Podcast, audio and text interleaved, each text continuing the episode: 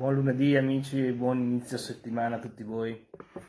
Vi do il bentornato alla nostra rubrica estiva, eh, durante la quale, come sempre, vi diamo non soltanto, in questo caso, un consiglio di lettura, ma un consiglio di lettura che possa magari aiutarvi nei vostri spostamenti durante le ferie, durante i vostri viaggi e unire in questo modo una vacanza eh, intelligente con la lettura e la scoperta di nuovi luoghi eh, legati al mondo dell'esoterismo o dell'antichità, come in questo caso.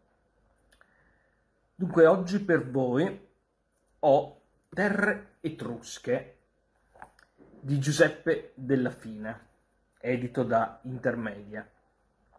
Terre etrusche, la scoperta di un popolo.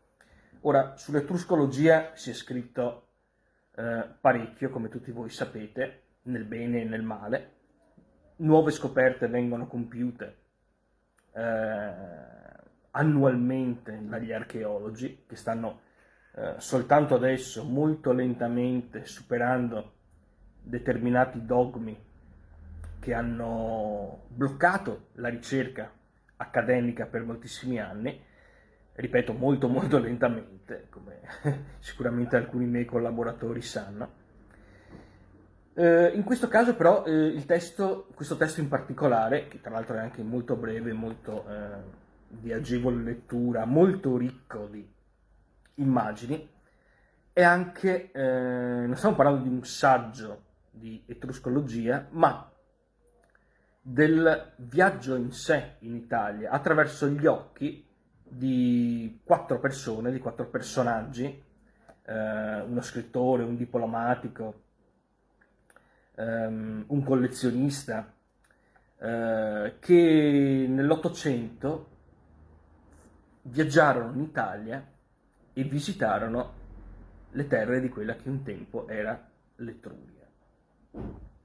Quindi abbiamo una, la visione di, di un personaggio, uh, di un uomo di cultura, che si avvicina, anche una donna, la scrittrice Elizabeth Caroline Hamilton Gray, che si avvicina per la prima volta a questo mondo che era ed è ancora molto molto sconosciuto.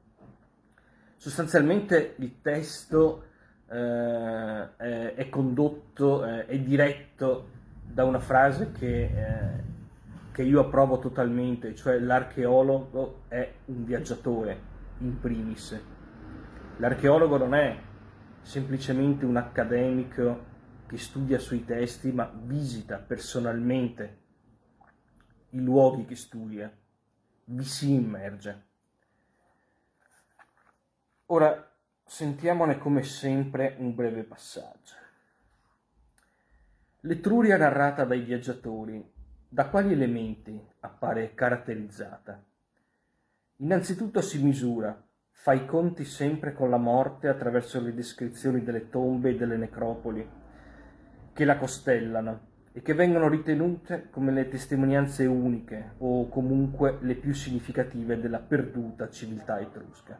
Ecco, già questo è un luogo comune che ormai si è superato. Un tempo eravamo abituati a, a studiare gli Etruschi quasi come se fossero stati un popolo uh, devoto alla morte, che avesse un culto della morte uh, superiore al culto della vita.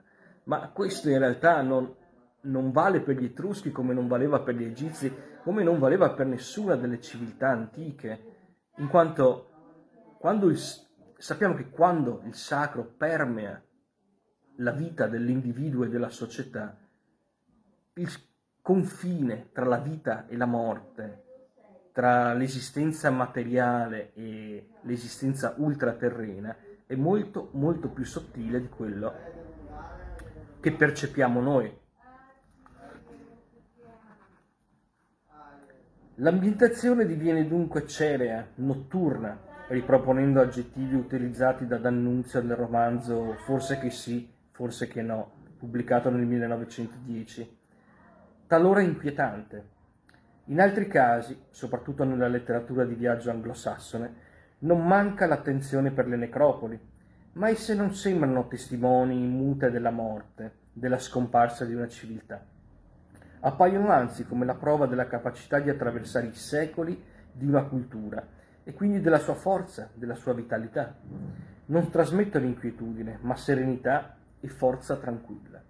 Ecco, già questo ci pone nella, nello schema di, in uno schema di pensiero più adeguato a comprendere quale potesse essere la mentalità degli antichi in generale e degli etruschi in particolare.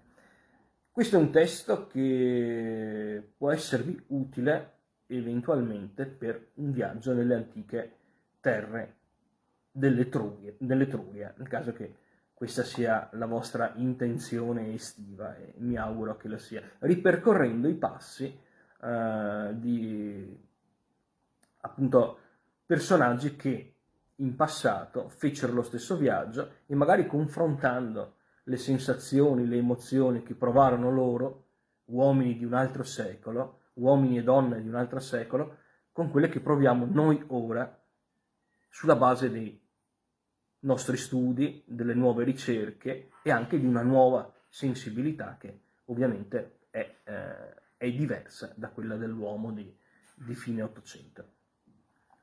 Bene amici, Terre Etrusche di Giuseppe Della Fine vi aspetta qui per voi al sigillo e, come sempre, anch'io sarò qui ad accogliervi martedì.